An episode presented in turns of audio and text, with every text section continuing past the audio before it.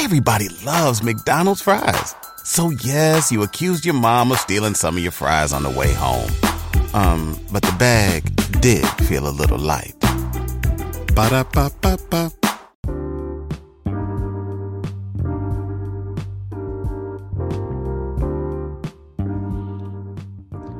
What's up, family? Your boy Dave with BWR here. Wanted to let y'all know about what we have going on April 21st. We're doing the Renaissance Mixer again. Yes, sir. We're bringing it back. Uh, last year we tried to do this, and COVID shut us down, but we're bringing the party back. Having the Renaissance Mixer here in Dallas, we're partnering up with CK Creative Studio, a luxury black-owned co-working space out here in the Design District, to bring together entrepreneurs and professionals from all across the DFW get us together in one room so we can start making these business connections and much more. We're gonna have live music, drinks, food, and much, much more. Uh, it's gonna be a great time. Tickets are only five dollars for the time being, five dollars. So y'all make sure to hurry up, sign up. Uh, we'll see y'all there Wednesday, April 21st at 7 p.m. CK Creative Studios, the Renaissance Mixer. It's up, baby. Peace.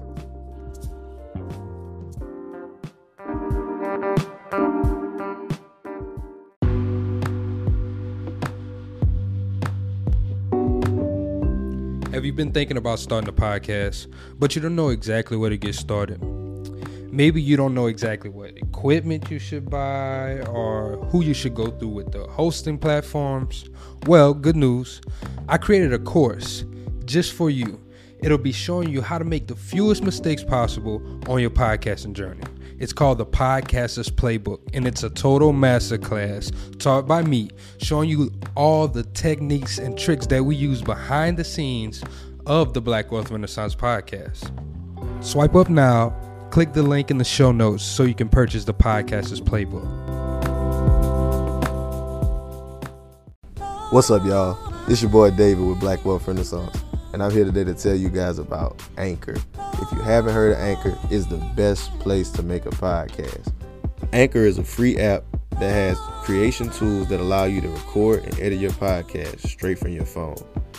Anchor also distributes your podcast across all major platforms, including Apple Podcasts, Spotify, and many others. You can also make money on your podcast with Anchor with no minimum listenership. Anchor is everything you need to make a podcast in one place. So if you're looking to get started on your own podcast, download the free Anchor app or go to anchor.fm.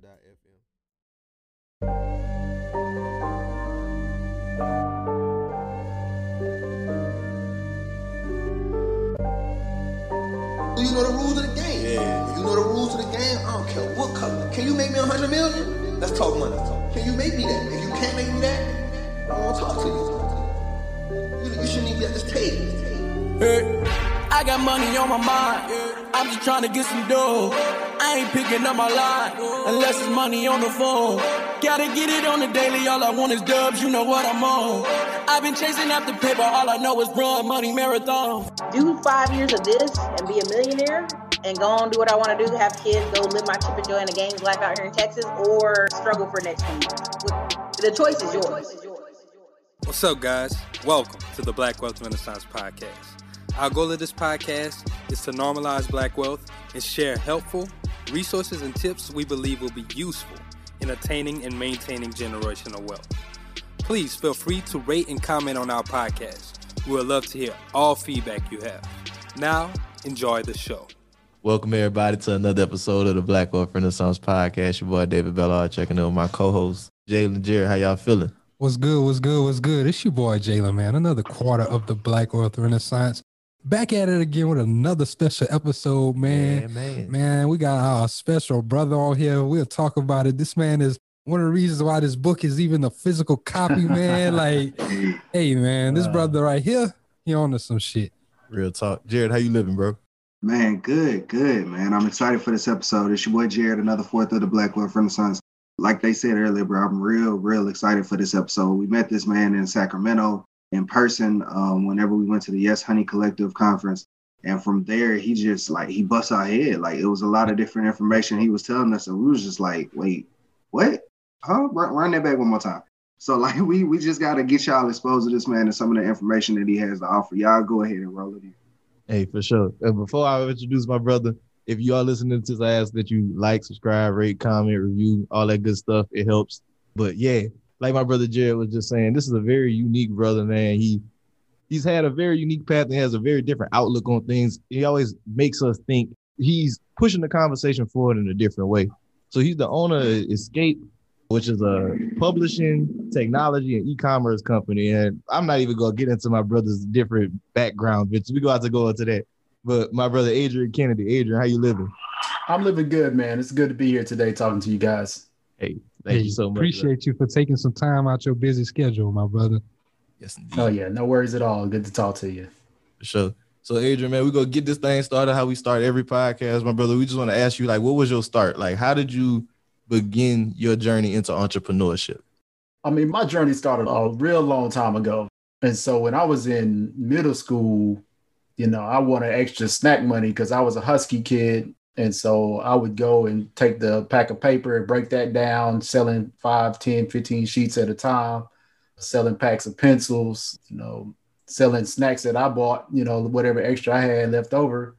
And I would have a school store running out of my locker because we didn't have a real school store at the time. You know, people always wanted snacks and paper and needed all of these things. And so just, you know, just as a kid, just hustling. I mean, it just kept it going pretty much all my life. And so, I mean, I started my first LLC at 18 and, you know, just kept it going from there. That's what's up. Yeah, I like that.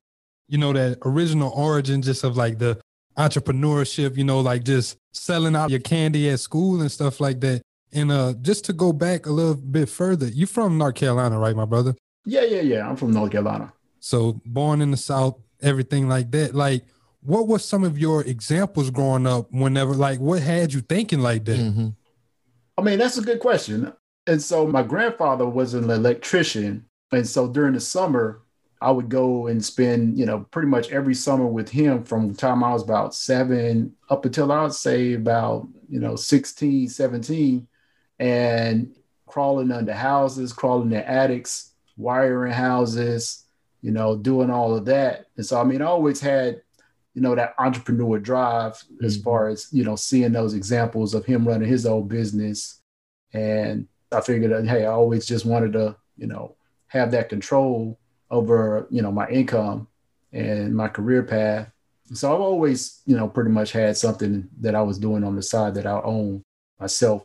Even when I was in school, you know, I was cutting hair, I was selling burgers out of the dorm, you know, I mean, just always doing something. I mean, I was doing like multi-level marketing, did that, wholesaling while I was in school and, you know, just a lot of different things. Just always had that entrepreneur spirit. So Hey, that's dope. So you said you had got your first LLC when you were 18. I mean, you knowing you wanted to do business. So it initially started out as a side hustle for you. Like you were just like working into school and going that route, but you just wanted a side hustle. Well, I mean, I always wanted to have my, always believe in having two sources of income because nobody can pay you like you can pay yourself. And so while you can have a business, it's great to have a job. I mean, but you can also have a business on the side. And a lot of times those businesses just grow to the point where they become their own entity and just, you know, take on a life of their own. And so I just always just like that aspect of being able to say, hey, if I have an idea, put a little work behind it and be able to just make money whenever I want to make money. So I like that. And did you go to school for business? Is that what you were going to school to Oh, study? man, I didn't even go to school for business.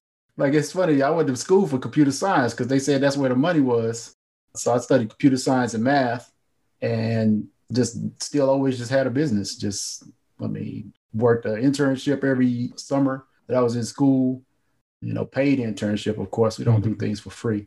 So yeah, just always just like business. But then there's a lot of things that I wouldn't learn in school from business. You know, I took an entrepreneur class, and what I was learning on the ground, you know, 18, you could join, you know, multi-level marketing companies. And at the time, I think the first one I joined was a travel biz, like your travel biz, and selling. Uh, you get your travel license, and you can sell cruises to people like you know little travel niche websites. Uh, that and uh, wholesaling real estate, and so doing that, assigning contracts to investors, and those two things is why I started the LLC. because they were like, "Oh, you don't want to pay any taxes." I was like, "No, I don't really want to pay no taxes, so I can minimize my taxes that way." So yeah, I mean, I don't even know how I even learned this stuff. I guess it was like Yahoo at the time, and you know, Facebook was still thefacebook.com. I mean, it was real early in the internet game, but you know, just asking questions, looking, digging, and just doing the stuff. Like, I mean, that was all there was to it. And you know, you said you took that entrepreneurship class. What was that like? Because I know it was totally different from what you was actually Learning, experiencing. yeah. Oh out there. man, Did you have a It, lot of uh, like back and forth with the teacher? man, uh, When something happens to your kitchen, you might say, This is ludicrous. But that won't fix your home. That will only get you the rapper, Ludacris. Having trouble? Don't panic. Don't be alarmed. You need to file a claim? Holla at State Farm. Like a good neighbor, State Farm is there. That's right. You can file a claim on the app or call us. Thanks, Mr. Chris. No matter how ludicrous the situation, like a good neighbor, State Farm is there. State Farm, Bloomington, Illinois. I did have some back and forth with the teacher, mostly because what I was seeing and learning in the book didn't really give me any answers and guidance as far as what I was doing in the real world. Mm. And I mean, books are great, but that action, when you're on the ground, you know, nobody's going to really tell you, okay, how can I find some leads, you know, 18 for my multi-level marketing business. Like you learn the sales skills or like, how can I find, you know, advertise for getting, you know, houses under contract from in, you know, people that want to sell for, you know, distressed houses and things like that. Right. It doesn't address those specific scenarios. They're not telling you in the entrepreneur class how to set up an LLC. You know, it's telling you like, okay, well, these are the different types of businesses. You need to think about your exit strategy. Mhm. You know, it didn't even really get into like marketing. It's so each textbook is so divided as far as the topic that it covers. Mm. I mean, a book on marketing, a textbook anyway, probably may not even talk that much about deciding what type of business you even want to start. So, I mean, it's all so, and then accountants is a whole nother topic altogether. So Mhm. everything is so separate. Mhm. And people do spend years reading different textbooks on topics, but then they don't know really how to start and run a business. Mm. So, but I mean, on the ground, I, I mean, I accelerated that a lot faster because you know I was managing people and had different workers at different universities working for me for different businesses, and you know nobody's telling me how to do that. You know, Mm. not in a textbook or a classroom.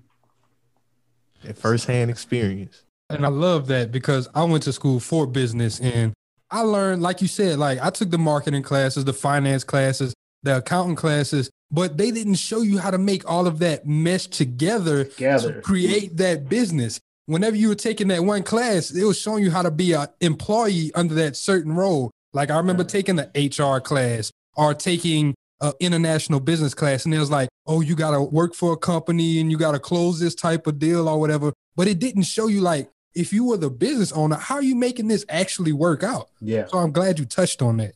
Yeah. So I mean, I you don't really realize that until you, you know, some time down the road of like, you know, building something and, you know, running and managing it for a while, or how those different pieces shouldn't even really be different textbooks unless you want to go that deep into a subject. But I think one of the biggest problems with a lot of education is that it's so single-minded. Mhm. And, you know, in it, today's interconnected world, so many things are related. Mhm. So And that's a good point that you go With into. the interconnected world. It, because it goes into who not how though. Like a book that I recently read is called Who Not How, and they talk about like the education system and how they want you to be so self-reliant, but whenever you get out in the real world, that's not how it is. Like everything is interconnected, Yeah. even on a global scale. We're interconnected to all of these other countries. Like we have to rely on them for certain things, and they have to rely on us for certain things. And we kind of get that sense of competitiveness versus collaborativeness to where we work together to obtain greater goals. With mentioning the global perspective of things, I kind of want to move with your journey a little further too, Adrian. So, like, I know that your career path was very different. Like, you started off with the patent office. How would you end up overseas and start working in these different areas like that? I've always been very curious, right? And so I got into the patent office from doing some contracting for a national lab in artificial intelligence while I was still in school. And from there, went to the patent office and still worked in artificial intelligence. And while I was at the patent office and still sticking with my main theme of always wanting to have something that I owned myself, I started in being a loan officer.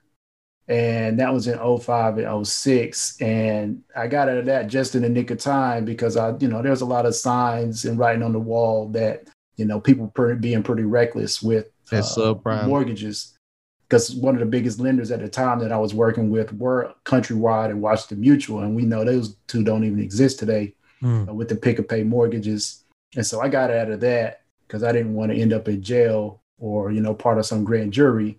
And from there, I got into forex, and so I met some guy and he was talking about forex. I was like, forex, what is that?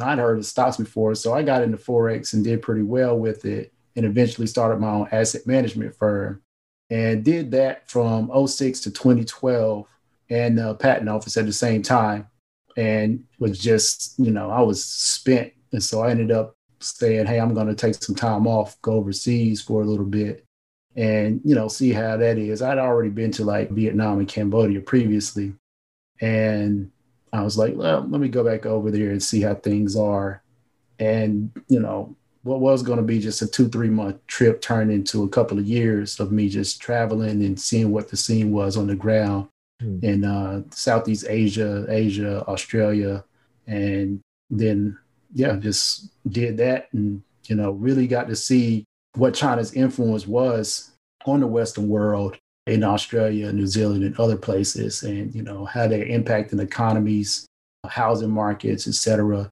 and yeah i mean that's what pushed me overseas and you know just kept traveling since then so.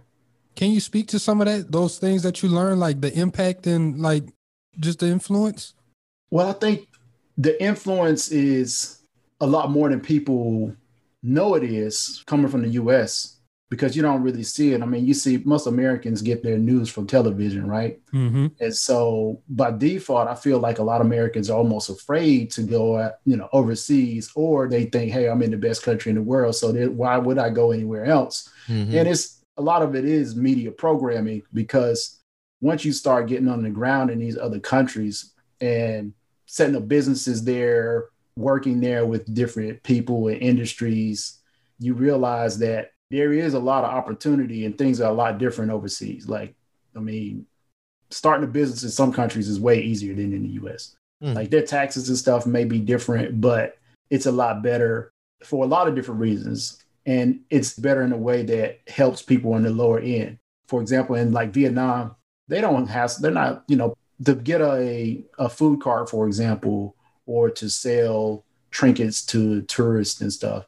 They're not hassling the locals for where's your permit to do this? And mm-hmm. you know you got to shut down by this time. I mean pretty much everything is at your own risk. You know you start a business it succeeds or fails you know that's just on you. And so and they, even with how things are even policed there like the police are even different. Like of course you don't want to be doing any crimes but the way that they treat the people is more like it's less adversarial, I'd say. Mm. And while overseas, I didn't experience like any racism. I mean, if anything, I'd say they treated me like a king because it's so rare for people to see Americans number one, but then Black Americans. Mm. Um, so, and I mean, I met some amazing people that I'm still in touch with them today. And every now and then they may come to the States and we may catch up or I may go to see them. So it was great. I mean, there was more than a few times where people would want to take a picture with you know, me and their kids because you know they'd never seen a black person before. You know, invite me. To, I got invited to weddings. Like it was awesome. So yeah. They wanted to take a picture just because they had never seen a Listen, black person before. I'm trying to tell you, like I would go places and like there'd be like crowds like following me. They'd be wanting to pay for my meals to learn. Like, hey, can you teach my kid English? Like I, I tutor people in English. I don't know. No, I'm not. I speak English, but I mean, it's far enough to like teach people but I mean, people they yeah, you know, just t- talk to my kid in English for a while so they can get better at English. and you know little things like that, going to weddings and like being a part of like wedding parties and stuff. Like it was, I, I had a great time. So. And that sounds like you really got to indulge in a culture also though. Like Oh man, it when I travel, opened- I don't stay in like, you know, tourist areas. I purposely don't. I try to avoid tourist areas. And then, like, for example, like I stayed in Australia for over a year. I was in Hanoi, Vietnam for about three, four months.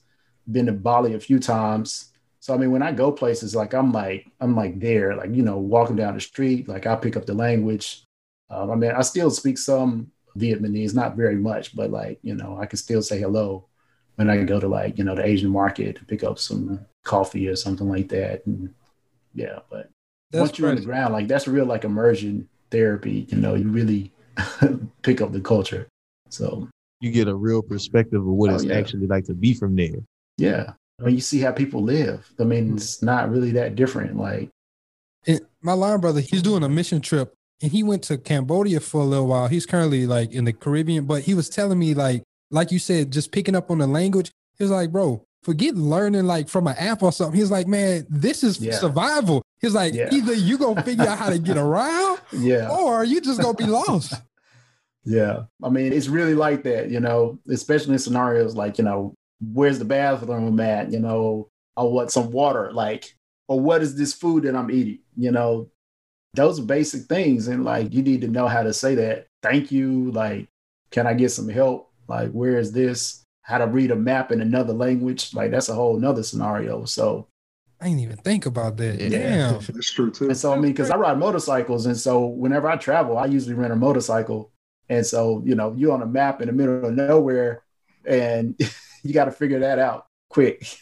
Mm. so, yeah. You can't read the road signs if you can't understand the oh, language. Oh, dude, I'm telling you, like when you under that pressure, though, you got to figure that out and be like, where is this symbol at? Okay, I've been on this for about, you know, this amount of time. So you need to know how to get back home. I mean, you don't want to be going too far off of the off the uh the main roads, but at the same time, you know, knowing how to read, just basic how to read a map, how to recognize different symbols in different languages.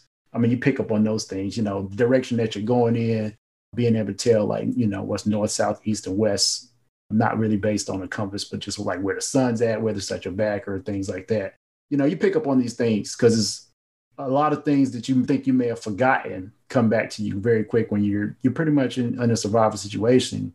I mean, it's not stressful or anything, but you know, your brain starts putting pieces together. Yeah, because you should you don't want to be lost in a foreign country that you don't speak the language and all that stuff the best. Yeah. I think that's powerful too, though. Like to just thinking about how Americanized we are and how sometimes you know we feel like, oh, I don't need to learn that language. Like they in mm. America, like, but you don't put yourself in that situation where you're in a whole foreign situation and you don't know anything. A lot of people, oh, don't speak Spanish, like speak American to me. No, you need to put yourself in the position of someone who doesn't understand. You know, this is life or death for me. Like I need to know how to go to the restroom or something. So I think that's very interesting that you got to experience mm. that life from that point of view. And I kind of wanted to ask you, Adrian, like with that, how did that help you in business? Because I know you said like whenever you went travel, it was to kind of decompress from business. So how did that help out? I mean, I feel like I connected with people on a deeper level because it wasn't necessarily based on just my American perspective. It was based on having lived in these different places and seeing how different economies, like, you know, uh, wealthiest all the way down to like dealing with trash, like people that literally pick through trash for a living and interacting with these people and seeing how the different pieces connect together. I mean, it's definitely given me a much greater appreciation for small business, like not just in the US, but around the globe, because it's not just in the US where, you know, small business is the main driver of the economy, but around the world. Because if you think about a lot of places, there is no job that you go to after school. You just do whatever your family has done for probably generations. Hmm. Like and that is their business. But we don't even think about it like that because in the us we're so used to oh well you know you leave home and go to a job and work for someone else.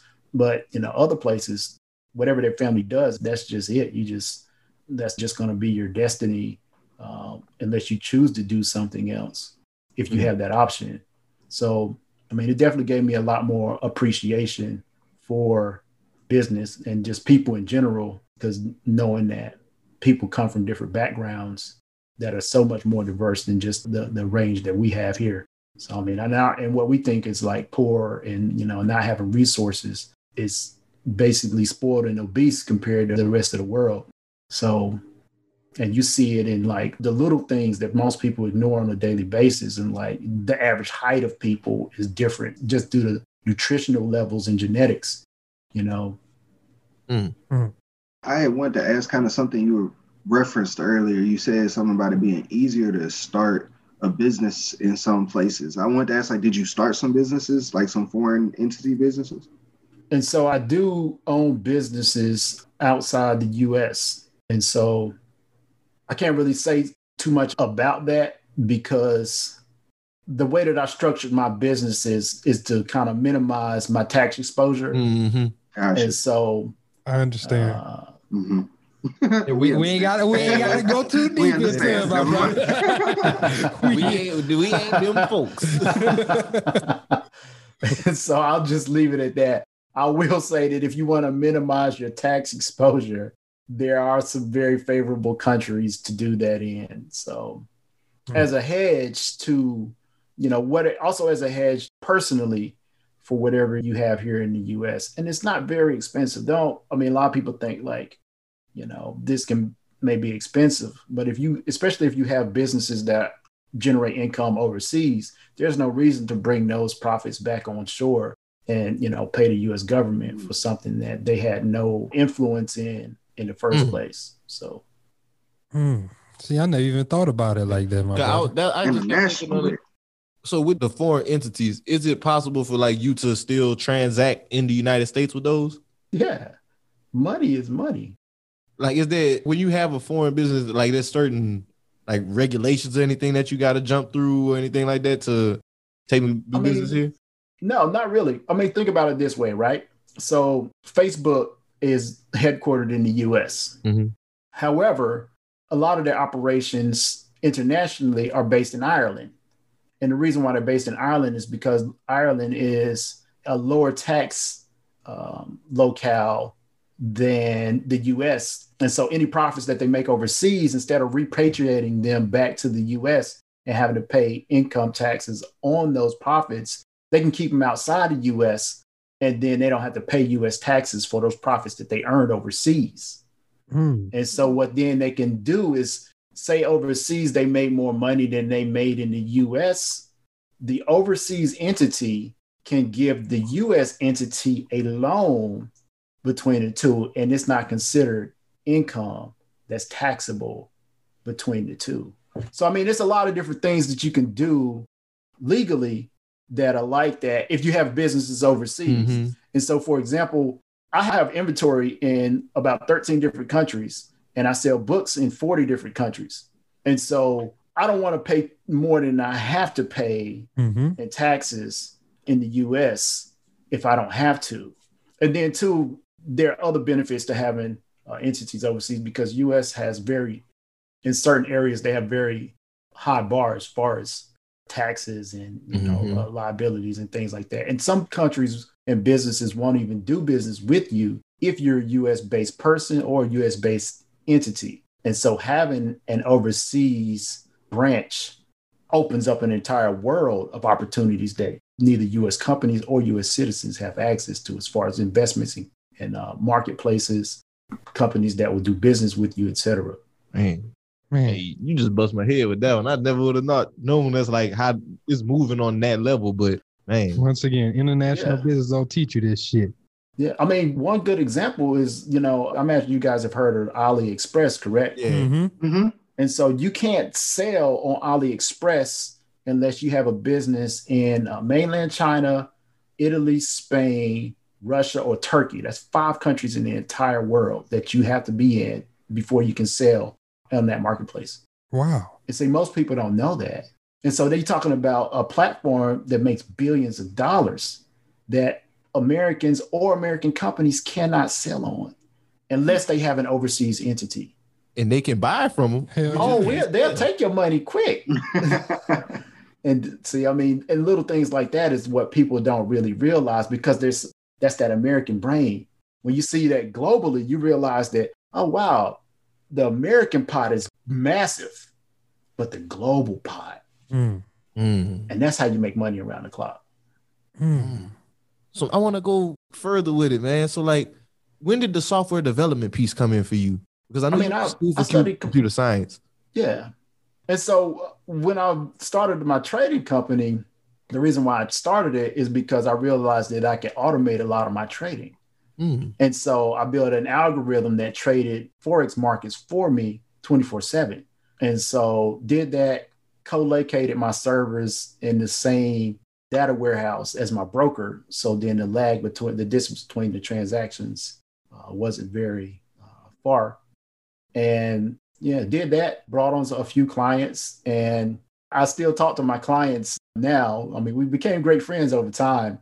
One of them ended up buying a boat with the money that I made him. So uh, I think we'll be lifelong friends. Hey, he should he got to name that one the Kennedy or something, brother. I ain't gonna lie.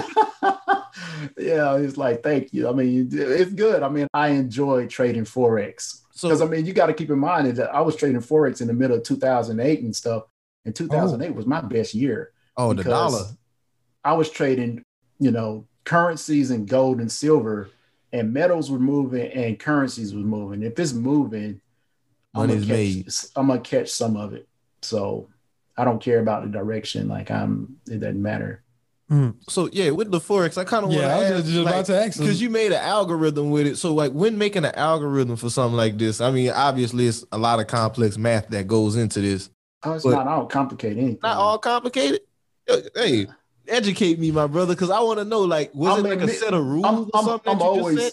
I'm always a trend follower. I'm just a trend follower. Like I mean, I don't care about really any of the. Hey there. Ever thought about what makes your heart beat a little faster? Oh, you mean like when you discover a new track that just speaks to you? Yeah, or finding a movie that you can't stop thinking about. Well, get ready to feel that excitement all over again because Amazon Prime is here to take your entertainment and shopping experience to the next level. Absolutely. Prime isn't just about getting your packages quicker. It's about diving into a world of endless possibilities, from the latest releases to exclusive content you won't find anywhere else. And don't even get me started on the music. Prime offers concert specials that will transport you right to the front row. It's like being at the hottest gigs without leaving your living room. I use Prime to tap in with some of my favorite artists' live shows from any and every genre of music. Trust me, Prime is a game changer. It's like having a personalized superstore and entertainment hub right at your fingertips. So why wait? Head over to amazon.com forward slash prime and start experiencing entertainment like never before. You know, I don't get too into details because I mean, you know, study long, study wrong. I'm a trend follower. I look for imbalances and moves in the market. I look for what the big players are doing. You know, I just really just follow the money. And that's pretty much the same philosophy that I use in business. I just follow where trends are going. I try to get there before anybody else sees that the money is going there. So then mm-hmm. by the time everybody else gets there, the money is already flowing towards me. I mean, that's the difference between chasing money and positioning yourself for money to chase you. So that's my, my mindset. I mean, I kind of drove my decision to do like the publishing and e-commerce, technology. It's really all just positioning. And for anyone who would like to, you know, say, okay, I just heard him say, you know, I want to position myself. How do they educate themselves? Like, how do they find out, oh, this is where the big money is playing? This is where the big players are actually going towards? I mean, I always start with questions, right? And so we can go through this and it's not going to take long. And so I asked myself, okay, it's 2021. What are people right now? What are they spending on money on right now? Like they're in the house, they want to go out. You know, what are they spending money on while they're in the house? More likely than not. It's wintertime, it's cold outside. Okay, what are people spending money on? The season's about to change to spring. What are they going to be spending money on then? And then summer, same thing.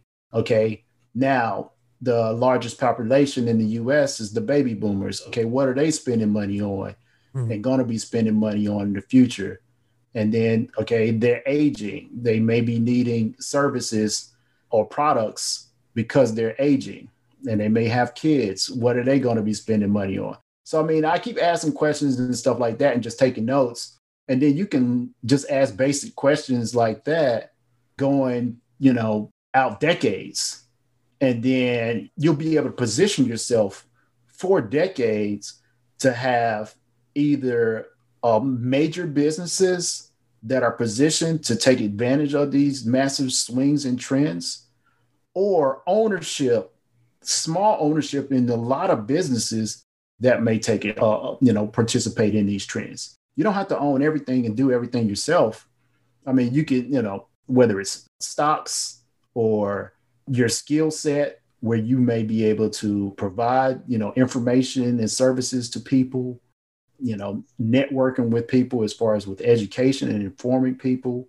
I mean there's a lot of different ways that you can do this without even having a business in it. You can still take advantage of these trends with you know small dollar amounts that you know over time add up mm. to a lot. Mm. hey man i appreciate you for breaking that down my brother. And i kind of want to peel back the layers a little bit deeper. Something that stood out to me earlier you said you started a asset management firm. Mm-hmm. Can you break down what that is and what it took you to start that? And so I'll go back even further. The reason why I started is because I wanted a job on Wall Street mm-hmm. and you know computer science and math people didn't really see the bridge between those two at the time and to get into that area you know you got to know somebody or something like that and i was mm-hmm. like you know what i'm not asking for anybody's permission and so I went and I just researched to find out what does it take for me to start a firm myself, get that firm registered with the appropriate regulatory bodies, and start legally taking money from clients and manage that on their behalf for you know a percentage of profits.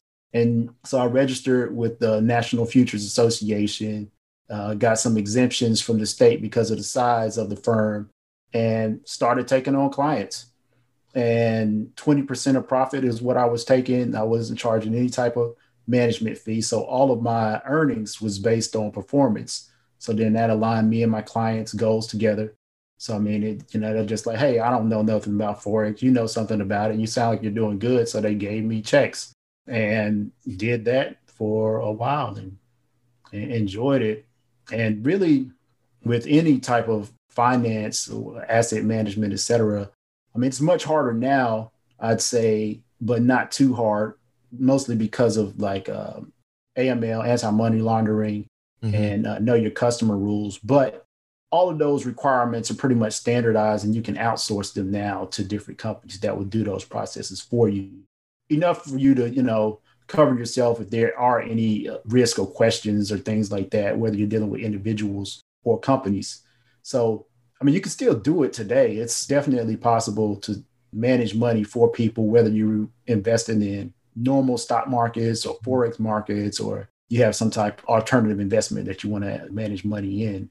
It just takes some people providing you with money and you, you know, generating some type of statements and things like that. Mm-hmm. So, yeah. So you said you had to go to the futures board. So you didn't have to register with the SEC and go through like FINRA for any of that stuff too? Commodities are different. And mm-hmm. so the commodities and Forex are handled by the National Futures Association. Mm. And so, and they handle the regulation for the Forex. And so the, the way that the relationship between the National Futures Association and the SEC works is that the SEC, while they are, you know, the Securities Exchange Commission, Forex is not actually considered a security. And so it's considered a commodity. So cash is considered a commodity as long with like lumber, metals, spot metals, and things like that.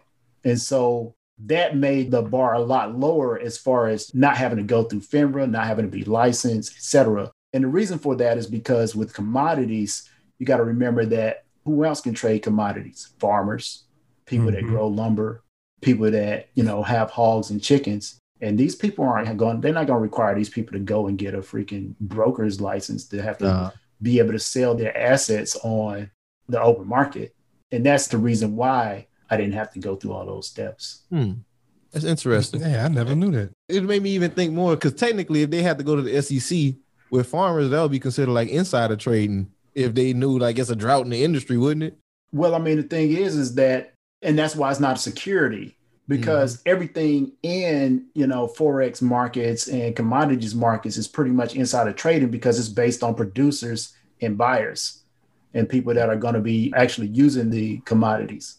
And so it's all based on okay crop reports come out from the usda and people actually produce those crop reports. So people know how much their crop is producing. So the commodities market is a lot different from the stock market when it comes to like quote unquote insider trading because anybody can go to the National Oceanic Association and, and see that it hasn't been raining in a certain place or that there was a massive freeze and it's going to affect the orange crop in Florida. I mean, so it's only so much mm-hmm.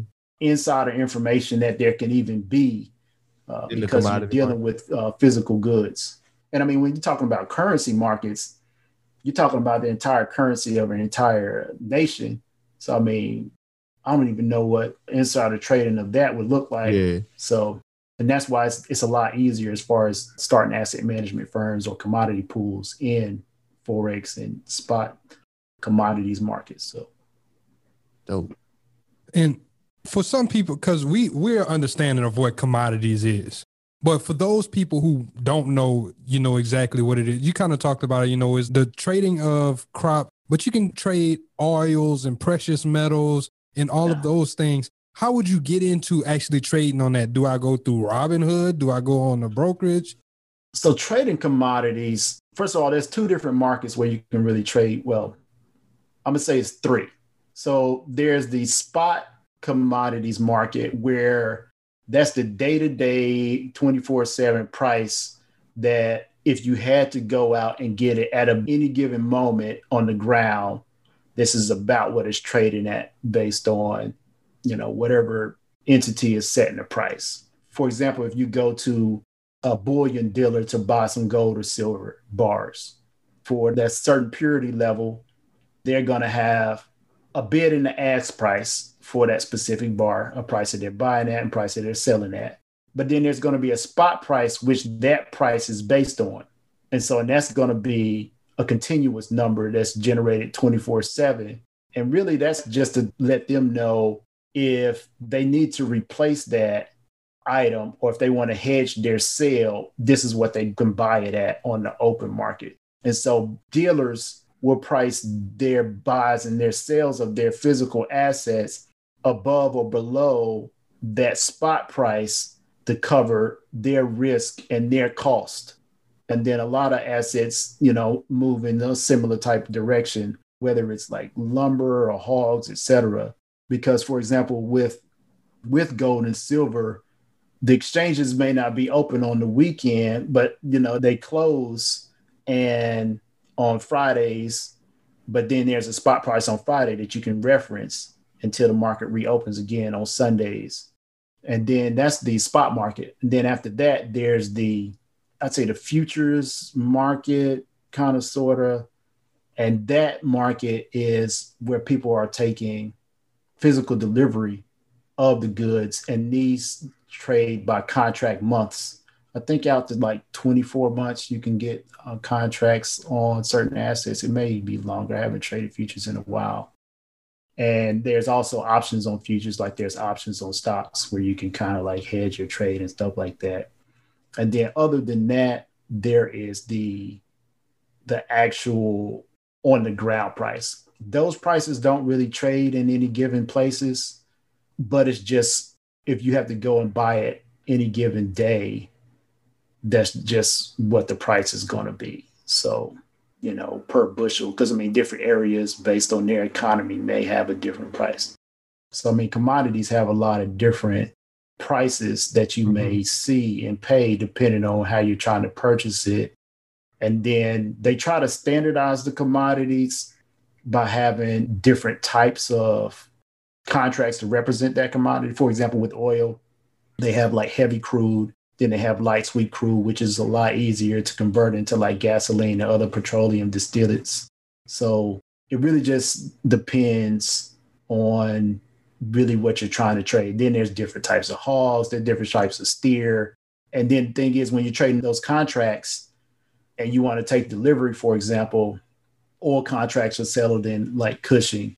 A lot of the a lot of the stuff is settled near Chicago, but a lot of a lot of stuff you don't ever plan on taking delivery of because mm-hmm. you got to have somewhere to store it and all that. That's stuff. what I was but like. I ain't never would have thought that because and another reason that made me think about it, I remember like last year, if something happened with the all contracts expired, and people was like, "Oh man!" Oh, yeah, I, I knew this was going to come up. Yeah, the oil industry. I mean, oil trading is very interesting because people thought that the lowest that the oil price in certain uh, ETFs could go was zero, but because of the price to carry an asset and the storage price, things can go negative where you actually mm-hmm. have to, you know, you end up they will give you money to take it because it's they it's, losing money. They losing money to store it.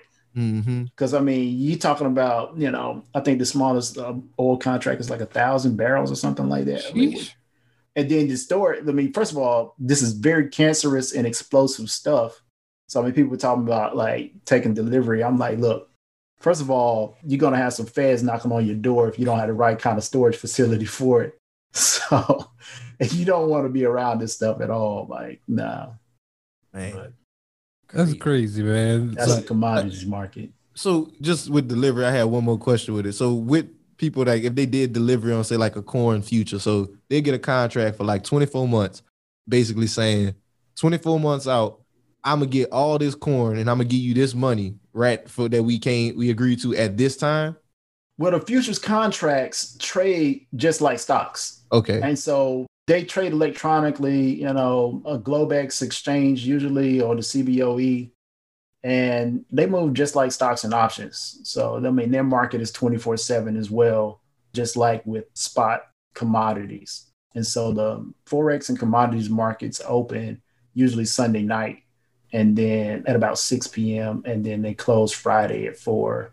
So, and then just trade 24 7 just like that because you got to remember too that a lot of these commodities markets aren't just the U.S; they're global. Mm-hmm. so you know, other exchanges around the world are still trading those same contracts because you know if Canada wants to buy some of our sweet, a light sweet crude oil, they can't, and so they still have to be able to get a price as well during their hours, or you know, say China wants to buy some of our corn or something like that they can still do this stuff. So it's mm. part of the reason why the contracts do go out so far because they don't know what the demand is going to be.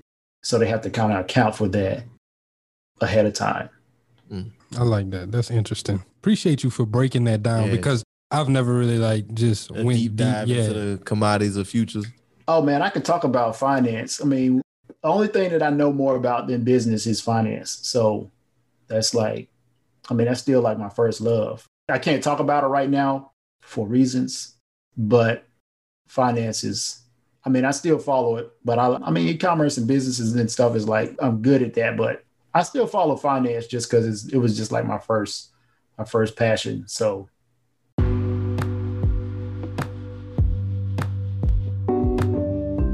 Have you been thinking about starting a podcast, but you don't know exactly where to get started?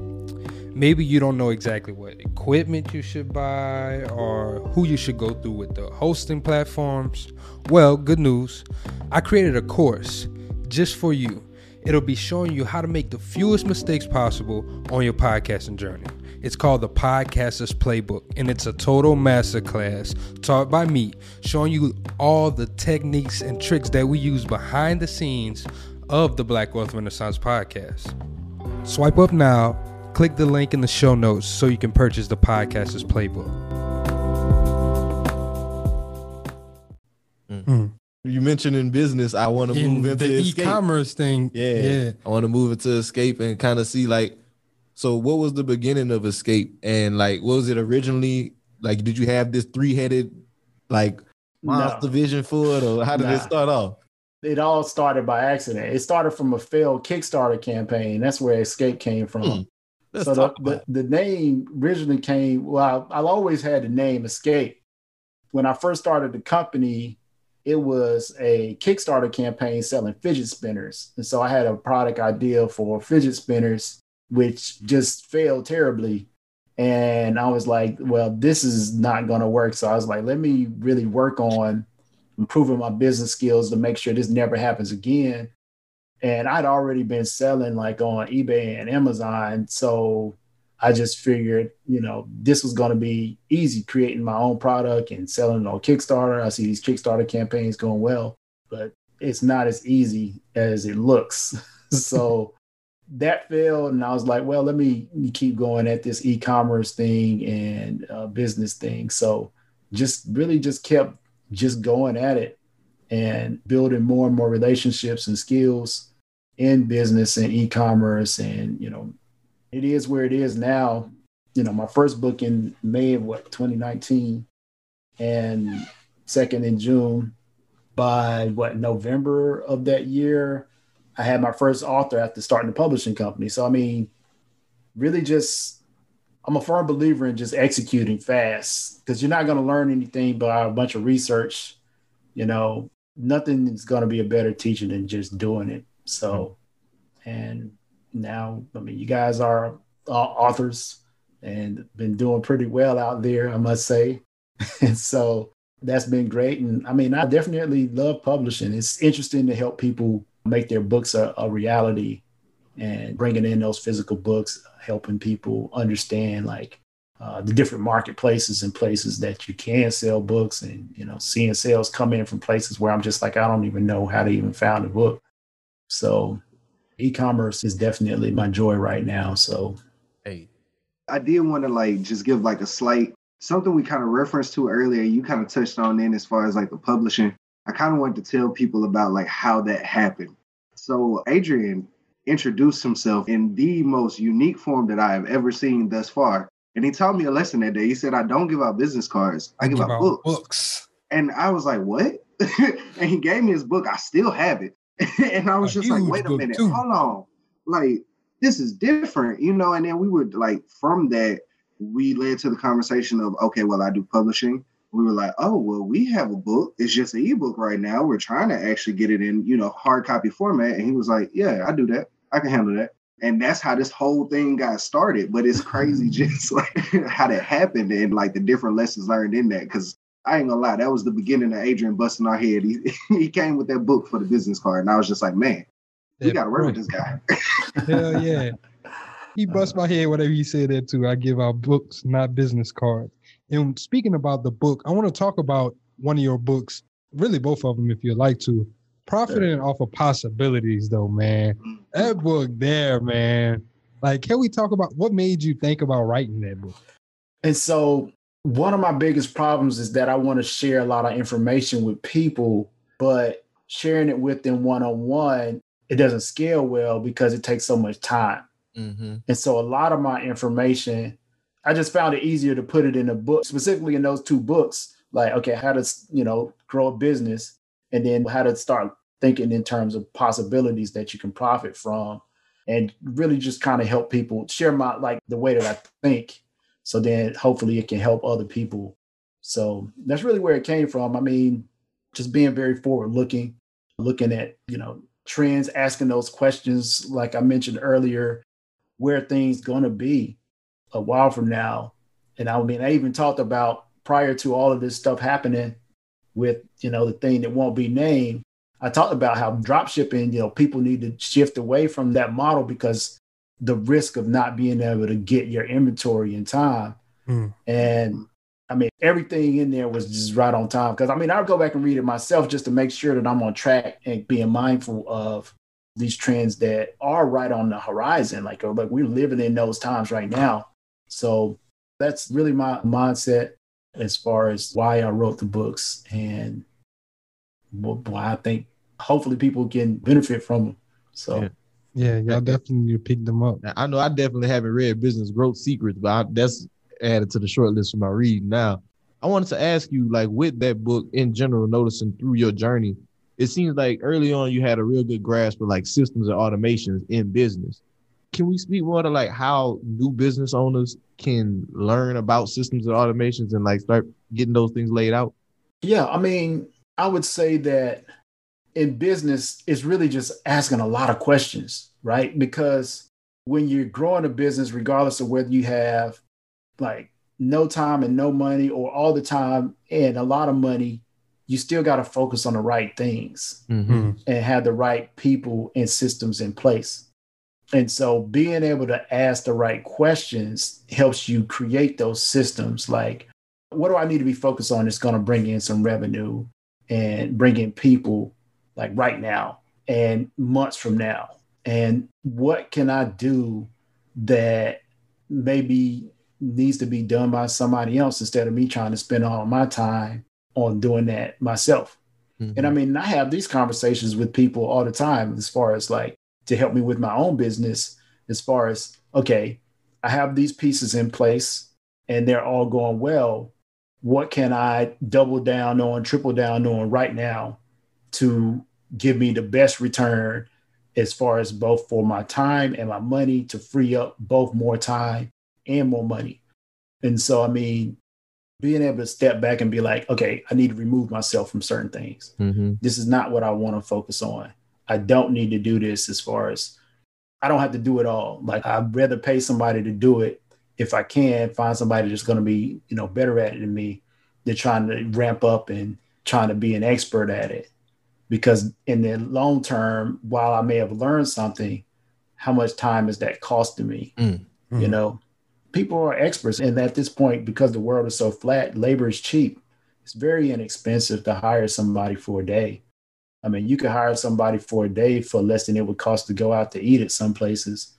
And being able to hire somebody to work for you for an entire day is that's valuable because that may accelerate, you know, whatever path you were on for mm. weeks. Like, And so, I I, mean, it's really just leveraging that that time and trying to really just getting out of your own way to get put experts in place. Mm. I never looked at it like that either. And I, I just wanted to ask, like, what's your qualifications that you look for whenever you want to mm-hmm. go into a partnership with somebody? If you like, okay, this person is going to provide that value I'm looking for. Everybody loves McDonald's fries. So yes, you accused your mom of stealing some of your fries on the way home. Um, but the bag did feel a little light. Ba-da-ba-ba-ba. I mean, I don't even really have a whole lot of qualifications, like, because I mean, I hire people and I work with people a lot, right? And so, really, all I want to know is that you're going to actually do the work and that you can actually just do the work and like just do the work. I don't even care. Like, if you don't know the stuff and I have to teach you how to do something, like, if you're to do the work, I'll pay you. Like, it doesn't even matter. Like, I don't care about like any type of credentials. I don't care if you've ever done it before. Like, if you could do the work better than somebody else has been doing it for five years, like you got the job. Or if I'm looking for a partner and I see that you're passionate about this particular topic, like I'll bring you on. Like I give you equity. Like, what do you want to own? Like it's because the thing is, is I know I can't do it all myself. Mm-hmm. So I'd rather work with people that can, you know, light my load. Cause me, I'm not trying to do everything. I know I got a limited amount of time, a limited amount of energy. I want to go for a walk every day and be outside a little bit. You know, I want to get enough sleep. I don't want to be stressed. And I know where I want to put my focus and, you know, still spend time with like, you know, people in my life and friends and things like that. So you got to make decisions, Mm. especially people that are working a job full time. Like, you know, you, you're most likely going to be tired when you get home. You need to be looking right now to find people that are going to do the work for you because you know you're going to be tired and you can't give it six hours once you get home from working 10 hours on another job. If you want to be in business for, I mean, you can always invest and do other things, but specifically, you want to be in business, you need to find experts as soon as possible. Hmm. See, me, I'm good at finding things because that's just like finding answers. Like, I'll go and find answers and then go find an expert and ask them and then hire somebody to implement exactly what they told me. Hmm. And so I just make my life easy that way. And I mean, same thing that other people can do. Like find experts that can do it for you. Hmm. Like, Man, it made me think about a quote I heard earlier today. Hiring decision makers instead of just direction takers, like people that can getting advice and stuff for people who can really help you, not just you have to put all the brunt on yourself and now you just micromanaging somebody and all that good stuff like that. Like I you, don't I don't micromanage nobody. If I pay you to do a job or if I'm working with you and you're a partner, Like I have enough. I design my business in such a way that I'm not really worried about one particular piece failing. You see what I'm saying? And so if that one person can't do a job that I hired them for, I have two people backed up to replace that person with. Or if I don't like the way that they do it, and I may go back to them for another job as well. But I mean, I like to kind of to test things out. And as far as like partnerships and things like that, I mean, you definitely have to bring those people, you know, kind of vet those people really well, depending on the level of investment and how intense the relationship is going to be as far as business is concerned, because you don't want to be left holding the bag and these people aren't going to do anything and they have equity. Some type of vesting is always good or some type of results up front. And based on those initial results can determine the level of the partnership or the joint venture, et cetera, that you guys go into. So you said vesting, like that's like a for a little more explanation on it. Like vesting is like a period of time, or like a a trial period. Well, yeah, it's pretty much that. And so essentially, instead of giving somebody a complete ownership up front in whatever joint venture you guys have, and you can have it for both of you, where you like say two people go into a business relationship mm-hmm. and your agreement, you can have a statement where each person earns a certain amount of equity per month, mm. but it's all only delivered at the end of that period. So then it can be a year, usually it's two years. And then at the end of that two years, they get that entire ownership. Mm. So then that way, nobody is getting that entire ownership up front. So then that venture takes off. They can't come back to you having done no work and be like, you owe me some money because I have equity in this venture. Mm, man, I never knew about that shit. I mean, it's pretty much how a lot of like startups structure there, you know, with venture capital and, you mm-hmm. know, when they pull in, bringing on founders and stuff, how they structure things. Because otherwise, you get into a situation where your capitalization table that describes the ownership of all your shares you end up having all these people that own shares in your company and they haven't done anything. Mm. And so this eliminates a lot of that because they, you know, a lot of the shares aren't fully vested until the end of that two or three year period, et cetera. And then usually if they leave the venture, they get nothing. So that's usually how they're structured. And I mean, you can always compensate them, but I mean, you got to think about most business ventures in the beginning. It's it's all sweat equity if you don't have any money to pay them. So and that's the trade-off you could be you know you could might in two years from now you might have massive ownership in something that's worth zero or something but you have to put the work in to get it you got to put the work in to get it so i like that yeah. i like that that's that's hard gonna have so, to use that for the next company so adrian i had one more question for you with the technology company what is the technology aspect of Xscape? Like, what is that? You... Growthipedia? Well, it's not. It's not mostly Growthipedia. Growthipedia is just an example of the technology that we do build. Okay. most of the technology that we have is just in-house products that we own, whether it's like web apps, websites, and I would say that if it's anything, because I mean, I still buy websites, uh, apps, software, etc., improve them, and just keep ownership or I sell them. And so, really, that's the technology aspect. We don't take on a lot of client work now. I'm very particular about the projects that I do work on and that we do take on as a team, mostly because I have a very large project that I know is going to take a lot of my time that I'm going to own.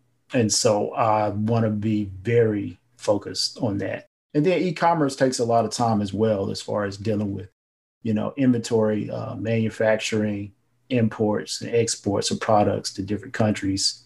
And so I'm just, you know, this year just really balancing my time to really ramp that up because it is really going very well. Uh, recently started a relationship with Walmart. Hey. And so that's been going surprisingly well. So that's made. Love to hear, man. Yeah, the infrastructure shit. Yeah, yeah. Yeah. So I mean, if you guys want to get something on Walmart.com, I can definitely help with that. In the U.S. and Canada, so they just invited me to join uh, Walmart Canada. So, yeah, it, I mean, and and that's interesting to think because a lot of people don't look at, but Walmart is basically a brick and mortar version of Amazon. And a lot of people don't realize like some of the things that happen in the background between Walmart and Amazon and what's currently happening. Like just the whole war between them. Like it's Oh, crazy. dude, I, if anybody knows about the war between Amazon and Walmart, they do not play nice together. I can believe it. And just like because you see Bezos, Bezos, Bezos, Bezos at war. Everybody. hell yeah. Like you see Bezos though, like he has something like even the purchasing of Whole Foods where he can get some of these stores and stuff, but Walmart already had the leg up. Yeah. They That's have the able to do one-day infrastructure. shipping. Yeah. Mm-hmm. And it's crazy now that they're inviting people like on like that.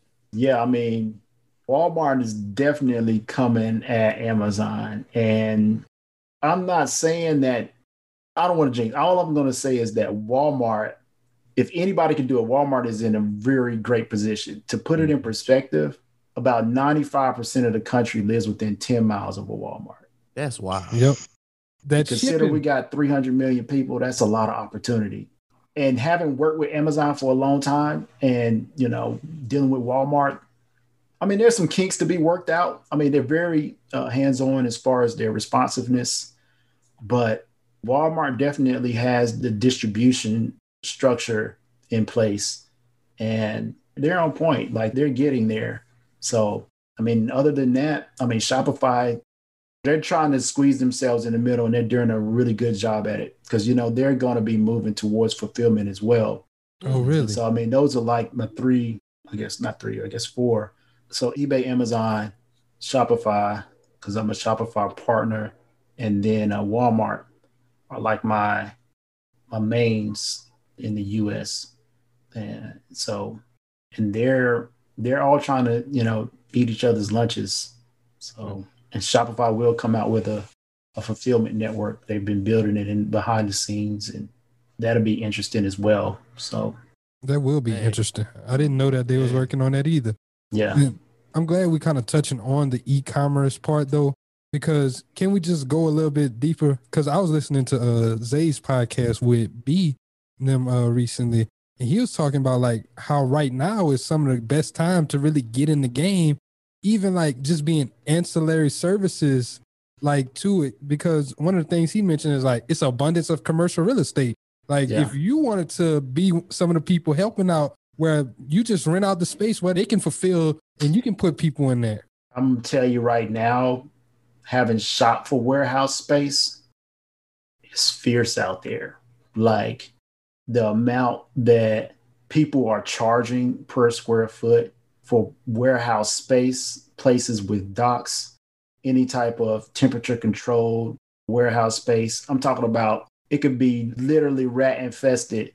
If it's close to an airport, a distribution center, and a major highway, you better come with your checkbook. Hmm. like it's wild out there.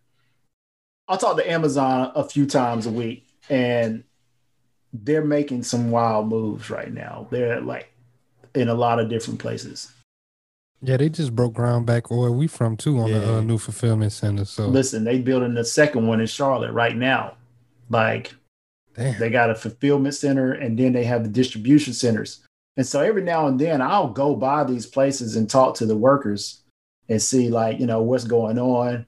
Like I'll call up my account rep and be like, hey, what's happening? Like what's on the horizon? Cause remember I was talking about how how you stay ahead of where people at and be Mhm. positioned to, to be in the flow of money. so yeah, you got to get you when you get out there on the ground, it's a lot different, and that's how you really stay ahead of other people. Like, building 'cause, I a mean, there's things that I'm working on now. Nobody's never gonna catch up, like because nobody's just not. They're just not thinking about it. Because I mean, granted, there may be a few people, yeah, but the opportunity in e-commerce is massive right now, and that's such an understatement. Because even if the world goes back to normal, e-commerce is not slowing down. It's not mm. going nowhere. And what's going to happen is that traditional businesses are going to have to adapt. Mm-hmm. And anybody that's positioned to take advantage of that trend, whether it's via physical real estate or, you know, products and services that they offer, uh, skill sets, they're going to do great. So Are you doing FBA fulfilled by Amazon? I'm doing everything on Amazon. Like there's nobody else that uses more products from Amazon. Like I got my AWS cloud practitioner, I publish books, I got vendor rights, I sell in multiple countries via FBA and FBM. Like I own brands, so I'm in the brand registry under a few different trademarks. Like there, I sell other people's stuff. Like it, there's nobody that's doing more on these platforms. I mean, there's probably other companies, but as far as I know, as far as using the entire stack of Amazon services, yeah. Man, that's crazy. And I've been looking into Bezos recently, and he always get mad. But every time some news break, I just be like, man, I told y'all, big Bezos, man, like he coming with that pressure. And the thing is, and I compete with Amazon in a lot of their different businesses, and there are businesses that Amazon owns that people don't even know they own. Mm-hmm. And so I'm talking about I'm on certain items that I sell, I'm competing with Amazon penny for penny. And like Amazon will come at you. And the thing is, is that when you get to a certain point, they realize that it's easier to partner with you or buy you than compete against you. Mm. And so Big Bezos, Bezos, man. They- I knew you gonna say it, man. Let's do it. But hey, that's I'm glad you speaking on this, my brother, because like people hear stuff like Amazon FBA and all these things, and they like, oh, everybody talking about it. It must be oversaturated. But nah, you somebody that's doing this, And you saying you positioning yourself for the long haul. because you taking full advantages of their service. Yeah. I'm gonna tell you right now that anybody that says anything is oversaturated right now, they're not paying attention. Because I mean, think about it this way: in the U.S., high-speed internet isn't even widely available. Nope. So I mean, everybody can't be on the internet yet and spending on e-commerce because these platforms are adding millions of people every month. Like, Pay attention to the trends. you just can't stop it. There's new e-commerce sites being built all the time. Like, you know, major businesses are trying to find ways to improve their e-commerce. Like, even if they're not using, you know, Amazon or one of the other major marketplaces, you know, they're looking to build their own platforms. You know, there's a lot of different software suites that allow that to happen. You could build an entire six-figure income, probably almost up to a half a million dollar income as an individual just focused on Salesforce. And you know, Salesforce has their own e-commerce cloud and enterprise. Because I mean, we're still talking about retail level right now. Mhm. And so I mean, then you got to remember that every single platform does business to business. Mhm. Every single platform does enterprise sales. And when you start talking about business to business and enterprise, you know, that average order volume is going up from like retail. You ideally want to see like a $50 average order value. But you start getting into B2B and enterprise, these people were placing orders in the ranges of 1000s Mhm. of units in one hit and writing a check and just wiring you the money the next day. Like, because governments buy on these platforms, Mm. you know, if they need some tissue, where they going? They're not going to the store when they can just sit there and invoice it straight to Amazon or Walmart and get it delivered straight to them without leaving their desk. Why? Let's see, people, easy. is it saturated now? Nope. Nope. Exactly. Nah. And, There's and a I lot also opportunity. I also think that speaks to whenever people get upset, they'd be like, man, Bezos got too much money. He need to distribute it. They don't understand. This man's help while he's making billions, it's a lot of people who's coming up as millionaires off of using some of the services that Amazon's provide. Man, I'm gonna tell you right now, if anybody's saying that, you don't even need to listen to them. You need to like Mute that re- profile. repel repel them from your life because these people have already decided that they want to be losers. Mm. And so you need to like attract people that realize that 10 trillion dollars was just printed in like the last 12 months. Mhm. That's not no little bit of money. That's almost like 30% of all the money in existence was Ever. printed in the last year. That's opportunity. You know why? Because people have to spend it. Because if they don't spend it, it's going to be inflated away. So they got to do something with it. Talk to them Hey, I gotta hit him with it, profiting for possibilities. Adrian, I do have one more question for you, my brother. Eh, With you following trends, so what's somewhere like one resource somebody could use if they want to like observe maybe some large economic trends or different things that they could possibly take advantage of? I say just and like people ask me this all the time, right? I'm gonna tell you what I don't do. I don't watch the news. I don't read a whole bunch of new books. I don't read a lot of new books. I read a lot of old books. But that's not where I get my trends from. I get out. I get out on the ground. Like I'm on the ground. Like I go mm-hmm. to like I go to Costco. I talk to the workers. I was like, so how many people you guys see in the average day? A word 2,600. Oh, that's a pretty good number, huh? It's like, how's that been during the, the during all of this lockdowns and stuff? It's like more than normal. Oh wow, that's wow. Like that's a lot of volume. I go to Walmart and find out, hey, what's been moving? Like you guys got a lot of things that's just been sitting. Like what's not selling? Like I'm on the ground, ground. Like you know, I talk to people. Like, oh, you're a landscaper.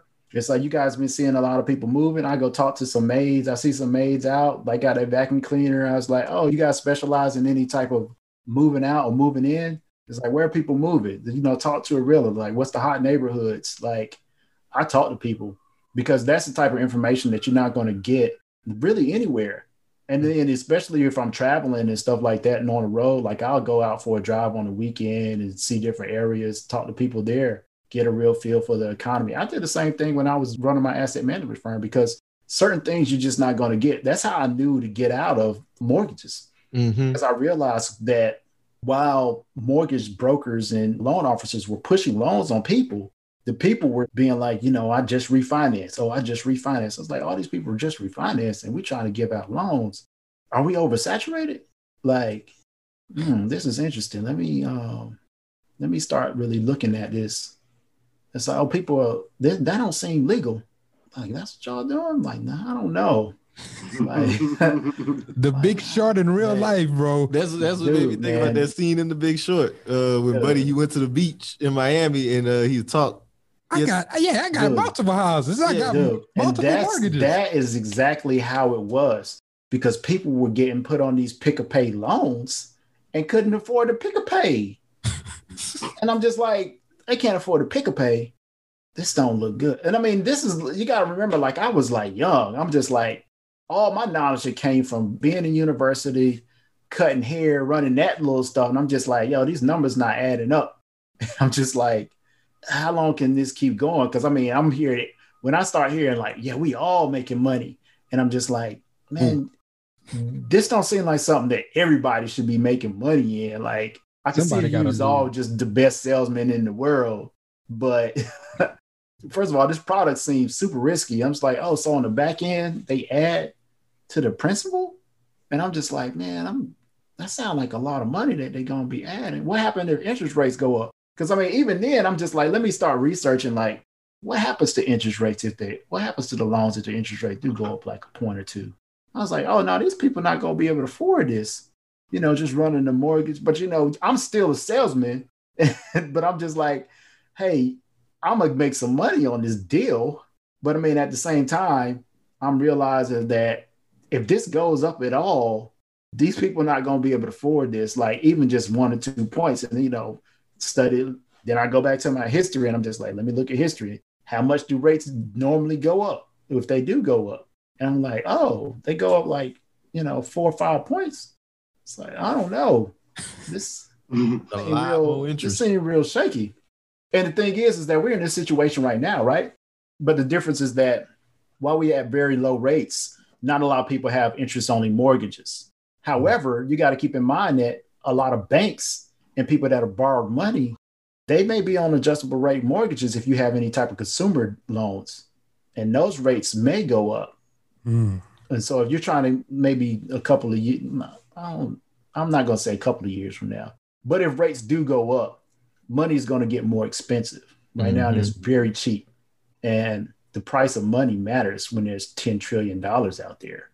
There's a lot of opportunity for that money to go into places where inflation can rise. And if inflation starts rising, they're going to have to raise rates to slow that. And if they start raising rates in the middle of what we're experiencing right now, It's gonna get tough. Oh, think about commercial right now. How do you guys think commercial real estate is doing with everybody at home? Not great. Rough. And how much are those loans? High. Real high. Billions. Yeah, that's a lot of empty square footage. Shoot. So these are the trends that that's why I'm not getting a warehouse now. I'll wait till they collapse and get one for the cheap. Five for pennies on the dollar. That's, that's so smart. I'm gonna wait. I'm gonna wait. Keep my cash in my pocket. You know why? Because people selling assets like crazy right now. Hmm. Like I bought something recently, and I'm gonna just run the numbers real quick on it. So I paid a quarter on the dollar for the assets of tax value, though. Tax value. Mm-hmm. So I paid a quarter of tax value, not market value. Dude, this deals like this all like I'm not gonna say everywhere, but I don't feel like there's a state that I couldn't go to and find at least one inside a week. Like oh, wait, hold on, hold on. You said tax value? tax Tax value. value, my nigga, not market value. Tax. tax value. Oh my So, and that's 2020 tax value at that. So the deals are out there. And I'm saying, like, you guys got to keep in mind that right now, there are massive trends going on. I mean, baby boomers retiring, right? You know, millennials earning more money, Zoomers starting to earn more money, Generation Z. You have a lot of people out of work. You have a lot of people who may have had assets, but may be older. You know, they want to cash out and go to Florida mm-hmm. like everybody else. So, I mean, it's a lot of different trends that you can take advantage of and possibly all at once. So, Who needs an alarm in the morning when McDonald's has sausage, egg, and cheese McGriddles and a breakfast cutoff? Ba da ba ba ba. All about your mindset with it, like you said. Can't be around them, Positioning yourself, man. can't be around them people thinking that you can't Yeah, get it, you done can't missed the do it. opportunity, Yeah. man. man, it's so much opportunity.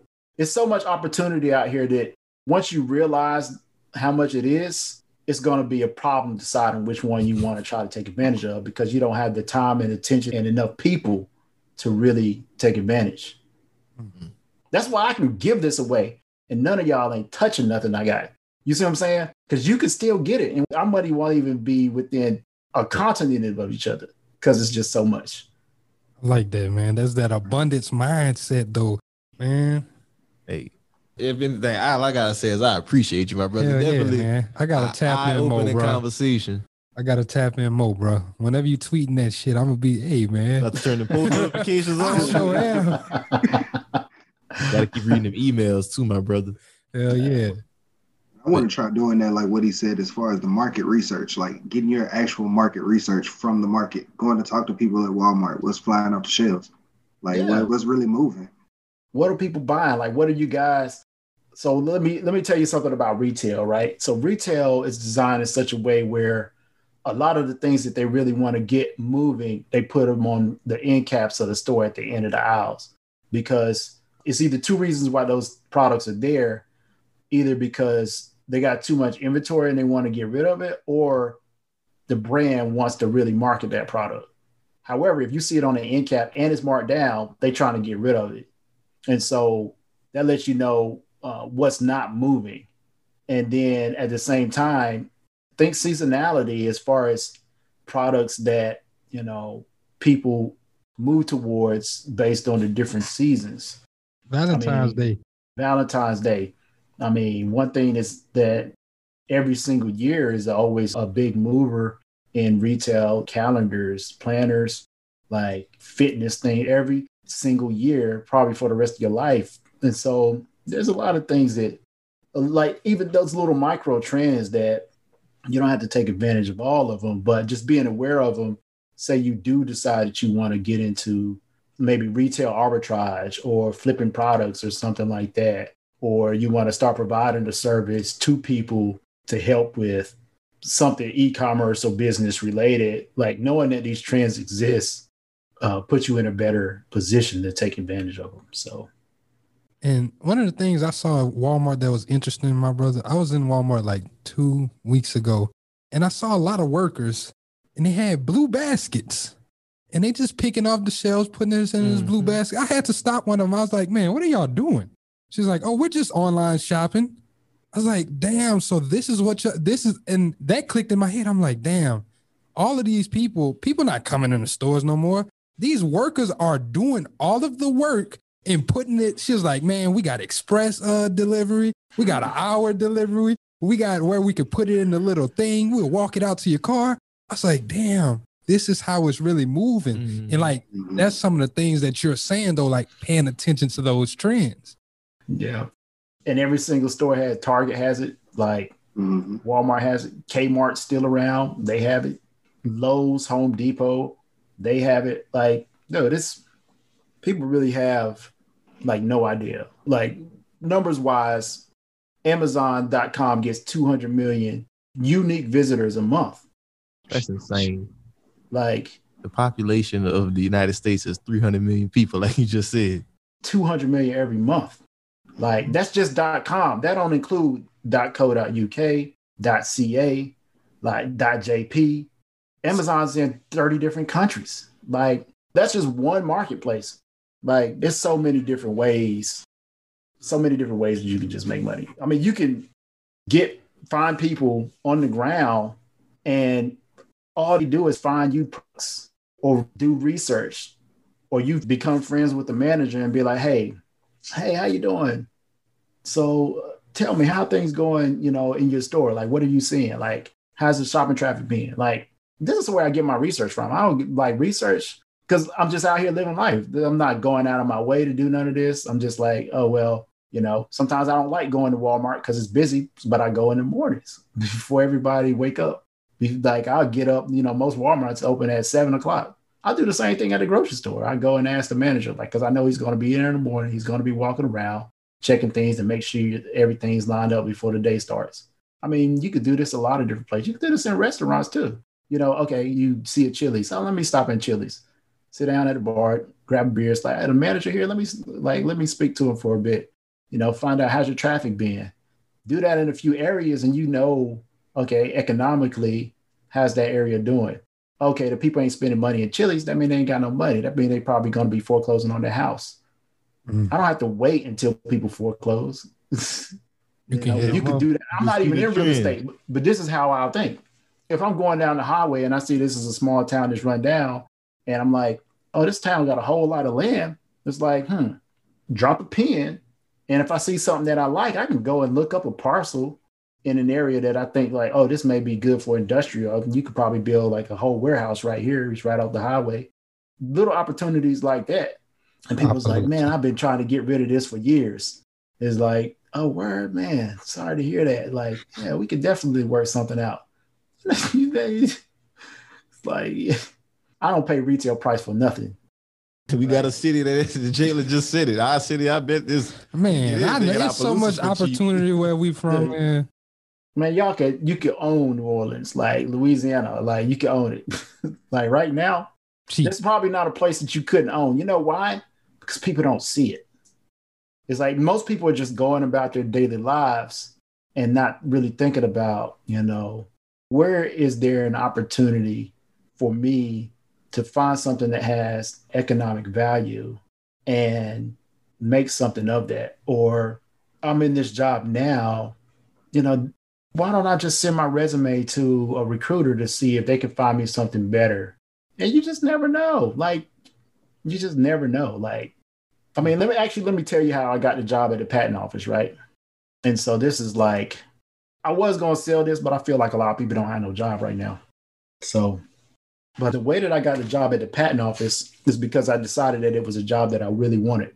Hmm. And so I didn't want to compete against anybody for the position, but I knew it would be hard for me to get it because I didn't know I didn't know nobody at the patent office or anything. And so I told me and my boys, it was four of us. Yeah, four of us. It's like, yo, let's apply for the patent office. This is what we're gonna do. We got our resumes together and we put them in a manila envelope and sent them directly to the managers in the departments that we wanted to work for. Mm. And so we all got interviews and we all got the job. And I mean, people out here, you know, email and you know, phone calls. Like, nah, like if you want it, just go get it. Like you literally got to go out here and get it, and you got to take it from somebody else before they take it from you. Because if you just leave it up to chance, very few opportunities are just going to fall in your lap. If it's a company that you want to work for, Google, you know, where that company is, mail them a resume to the CEO. Like that's gonna cost you seven dollars, or the founder or manager, like somebody that makes a decision. You know, that's not to be anything hard to do, or even like your recruiter, because what's to happen is that the recruiter is to tell a manager that he did this, and then that's to put you in a better position than anybody else. Like, I mean, it's so they gonna know you by first name. yeah, they're gonna remember you. They're not gonna forget you. You're not just gonna be like, because this is how most, you know, job searches work. You send off your resume, it gets thrown into some engine looking for certain keywords because mm-hmm. people think that because some keyword is in there, that means you better qualify for the position. If you don't have the right keywords in your resume, you don't even get considered. But you don't have to go through all of that. You can be like, okay, this person may have, you know, a much better piece of paper, but this man's mailed me his resume and Yeah, nobody else did that. And worst come to worst, they're gonna remember you. Even if you don't get the job, you're gonna at least get a phone call. Like, I mean, and then when I was gonna sell this idea, I was like, I will guarantee you at least get a phone call. But I mean, y'all go out there and get this money. There's enough people out there. I already know nobody else is gonna do this.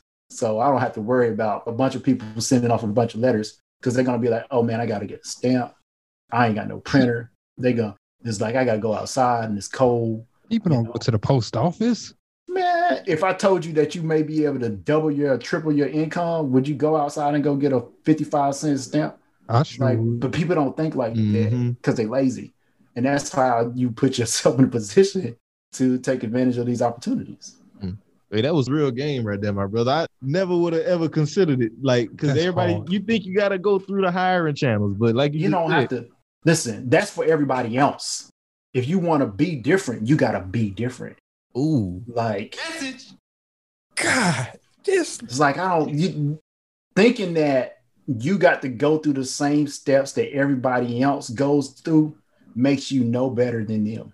Once you hmm. realize that you can make the rules and operate and live life according to how you want the world to operate, all the doors open to you. Because then you get to do exactly what you want to do. And the world will make room for you to do that without it offending or hurting anybody else because there's enough out here for it to do that. That's how I started my asset management company because I wasn't going to ask nobody because I realized I didn't have to. Thing is, is nobody can tell you no if you don't ask nobody for permission. Mm.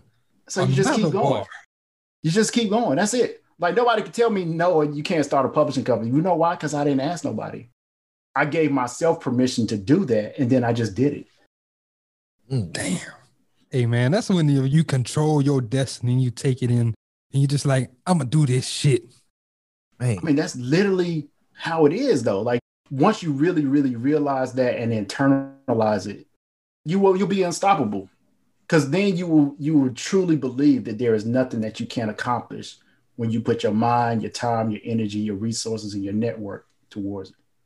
Hmm. Like That's because I mean, pressure, think man. about there, there's there's not even a lot of things in this world that other men have done that you probably couldn't do, and so where you start setting the bar is trying to do things that no man has done before, and when you set the bar there, then you start operating at a higher level.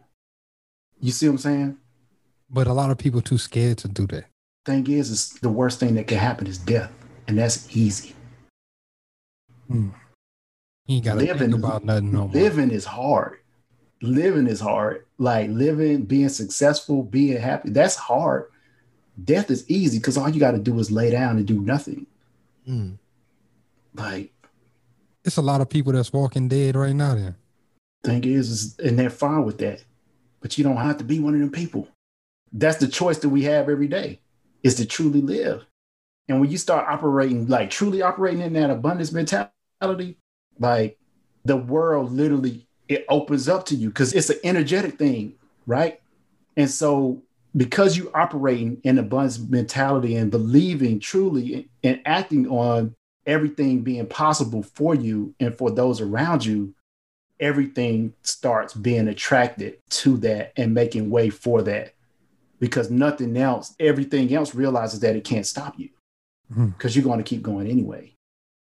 Hmm. Hey, hey, man! If y'all ain't learned nothing from this episode, shame on you. You fir- if you ain't learned nothing from my brother, you listening to the wrong podcast. That's yeah, all I man, got. I want y'all to stop listening. Like, don't listen no more. Go back, re-listen again. Nah, that's I'm what I want you, you, to no, do. Go no, listen you can't listen. You need no to more. listen again. You can't listen no more. Damn it! I lied. Some of the stuff might have went over your head. So listen No, again. you gotta go back, double back. Yeah. But man, I want to say thank you so much, Adrian. And I want to move into the last segment, my brother. What's on your timeline? What is something that you may have read, something that you didn't been on the ground, you didn't saw? What's what's something that's going on in your world? Give us the Kennedy report. I like that. What do you mean, like, on my timeline? Like, just like, what's So it could be something that's funny, something sad, something that you feel like people need to open their eyes to, something that made you angry. Like I know the stuff happened with Robinhood this week, anything like that. as far as what's on my timeline? I would say overall, right now, people need to really do everything that they can to make sure that they're in a good place economically and socially as far as their network is concerned, because these are literally historic times. Like, there's probably not a lot of time periods in human history where there's so much opportunity to succeed, even though others may be trying to prevent you from succeeding.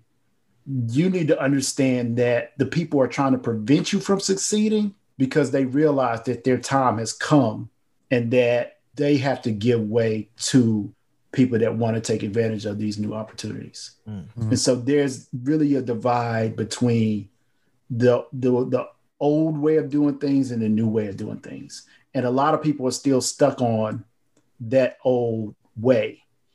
However, the opportunity is in the gap between the two and really like I said positioning yourself to be literally where culture is going and Mhm. where economic and social influence, growth and happiness and everything is going because economically the US and the Western world can't really support the old way because it takes so much money and resources to even maintain it.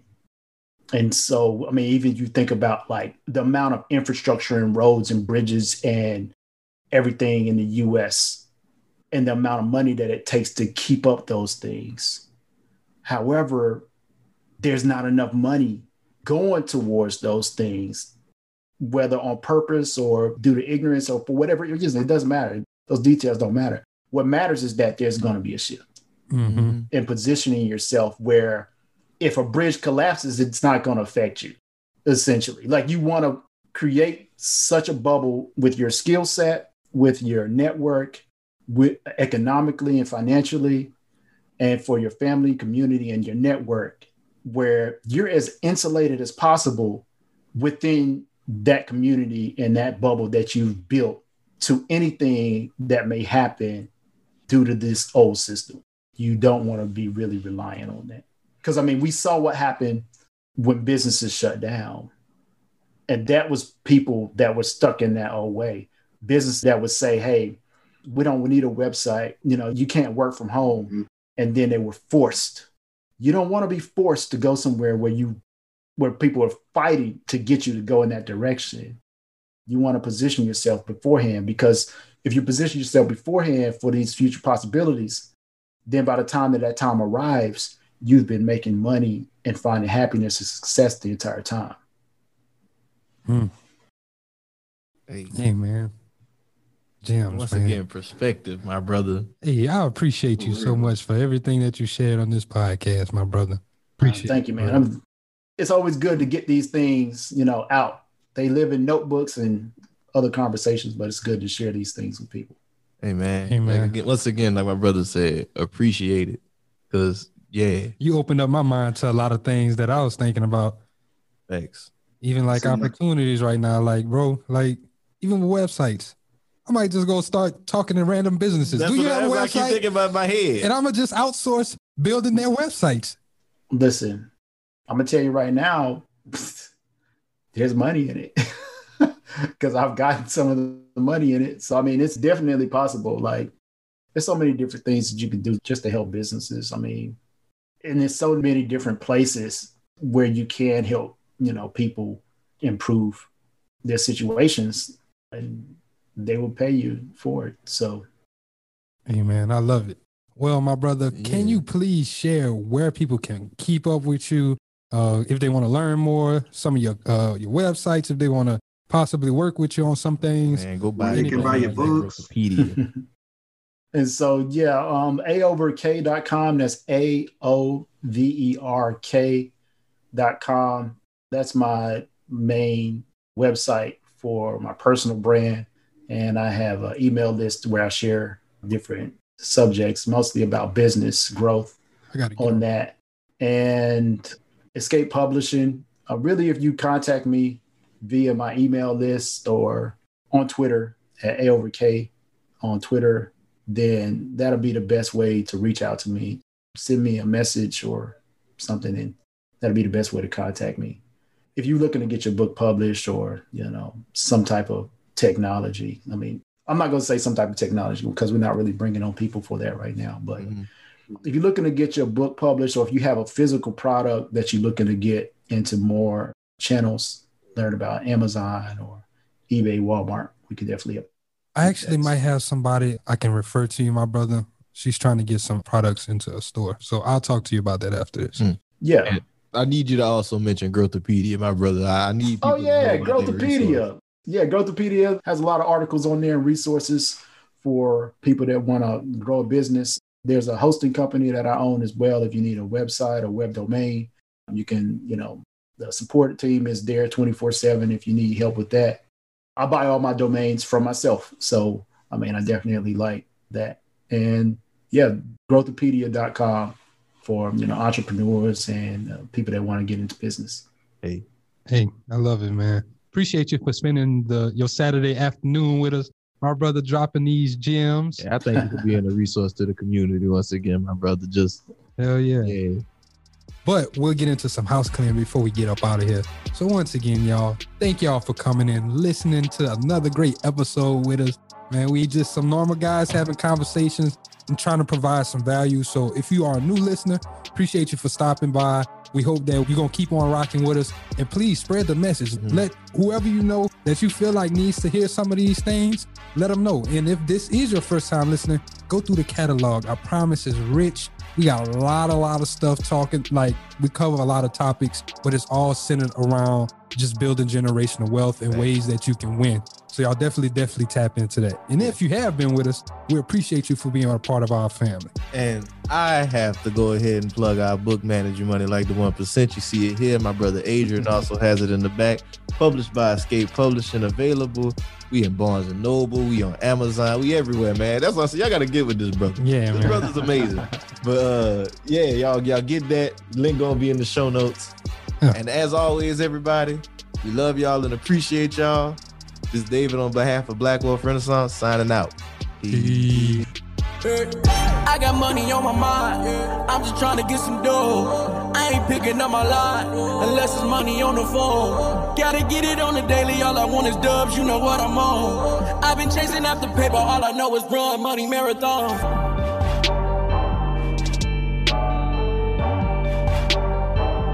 Hey there. Ever thought about what makes your heart beat a little faster?